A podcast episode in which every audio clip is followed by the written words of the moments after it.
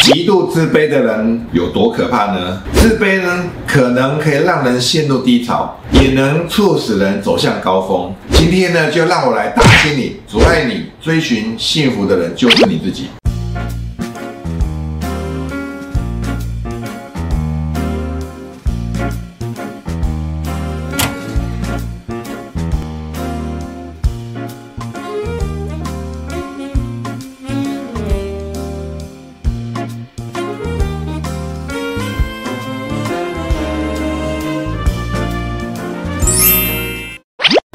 对错，只有好用或不好用。大家好，我是密特晃，欢迎收看有趣的观点。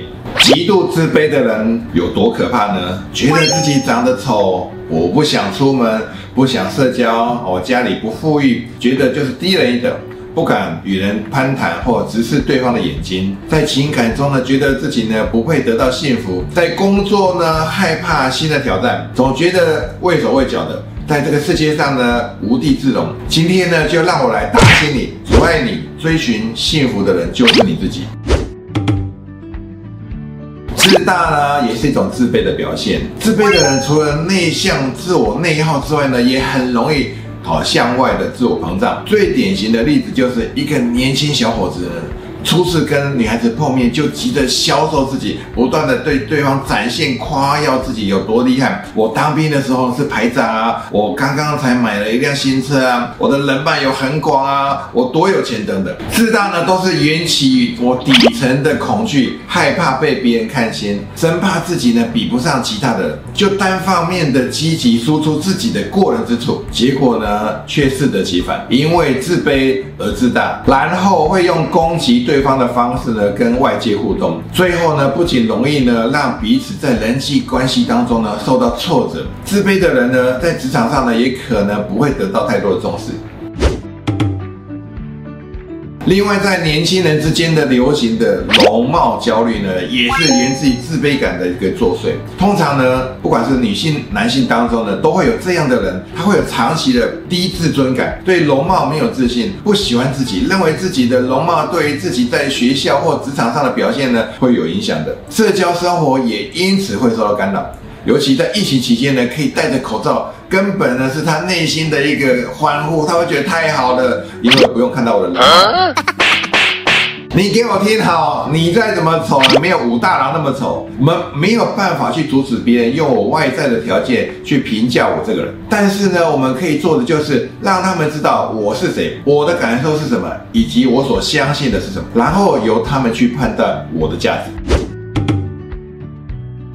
自卑呢，可能可以让人陷入低潮，也能促使人走向高峰。就像篮球之神 Michael Jordan，他的爸爸身高只有一七三，他的妈妈只有一六八。都是很普通的身高。然而呢，Michael Jordan 在高中的时候呢，因为只有一七八公分呢，所以呢身高没有达标，被学校校队除名。他呢就开始透过超乎常人的毅力呢，拼命在做着所有的锻炼，所有的操练。终于呢，在第二年呢，猛窜到一百九十八公分。足球之王梅西呢，罹患了侏儒症，十一岁的时候呢，只有一百二十七公分高，曾经被医生诊断这一辈子将停留在。一百四十公分，他出生于劳工家庭，也不能负担高额的医疗费用。所幸呢，梅西因为他对足球的热情，遇到了好东家，透过不停的打针、不停的治疗，然后再加上后天不断的练习，才成为一个伟大的足球员。所以呢，意念可以改变了一切。如果你下定了决心，你一定不会丑。觉得胖就去跑步吧，觉得矮就去跳高吧。觉得牙齿歪就去矫正，觉得眼睛小就贴双眼皮贴片，觉得头发一直掉就早点睡吧。你可以因为目前的外在条件而感到自卑，但绝对不能因此自卑一辈子。请时时刻刻问问自己，我还可以做什么？正因为自卑，我们认知到自身的不足；正因为自卑，我们不断的扩张自己，一步一步的把自己调整成自己喜欢的模样。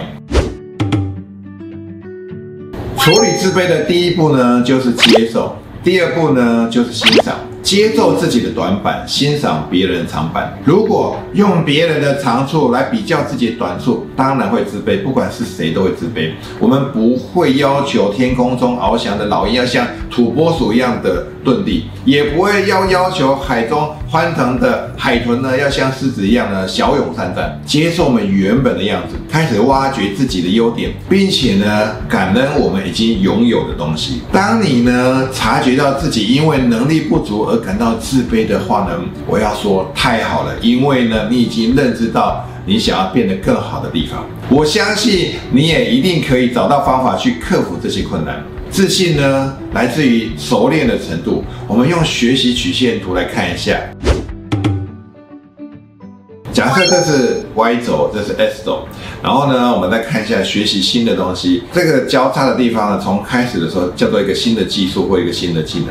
上面呢是他的心情跟情绪。那这个是当然是时间线。当我们要学一个新的东西的时候呢，刚开始学的时候呢，我们心情怎么样？会不安。比如说我要学游泳，比如说我要学英文，学其他的东西的时候呢，因为我还不会嘛，所以呢，我一定觉得自己不够好，所以我心情呢一定坎坷不安的。所以那个不安的程度是很高的。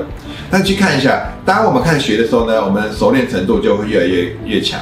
当我们越学越好的时候呢，我们的所有不安的感觉开始干嘛？会下降，就会到达一个交叉点。它这个交叉点呢，各位，你一定有曾经有一种现象过，就是比如说我们在学语言也好，还是学其他技能也好，当我们学到一半，人家问你说最近学的怎么样？哦，嗯嗯，呃，你也讲不出来，因为呢，你觉得自己还没有开始学，甚至学的不够好，甚至学了一堂课然后就放弃了。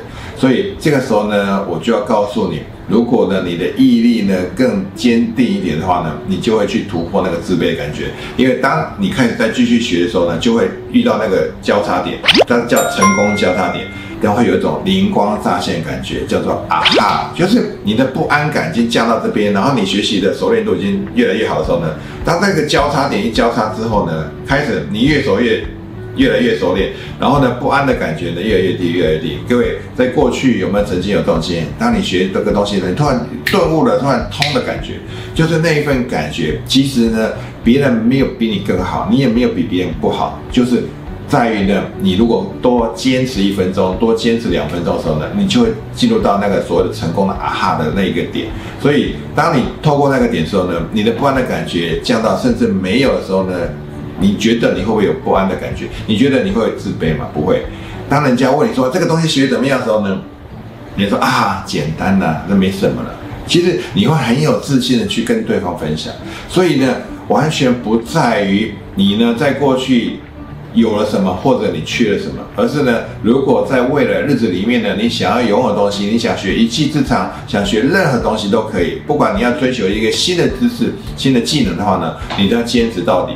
我相信呢，你就可以打败你曾经的那个自卑。我呢也曾经住在呢人家大楼顶楼加盖的一个小房子里面，冬天冷的要死，夏天热的要死，那种日子呢，已经经历过好几个寒暑。虽然环境很困难，但是我从来不自卑，因为呢，我打从心里认为我自己是一个有钱，我是一个成功人士，所以呢，我可以更坚持、更努力，打造我想要拥有的成就跟生活。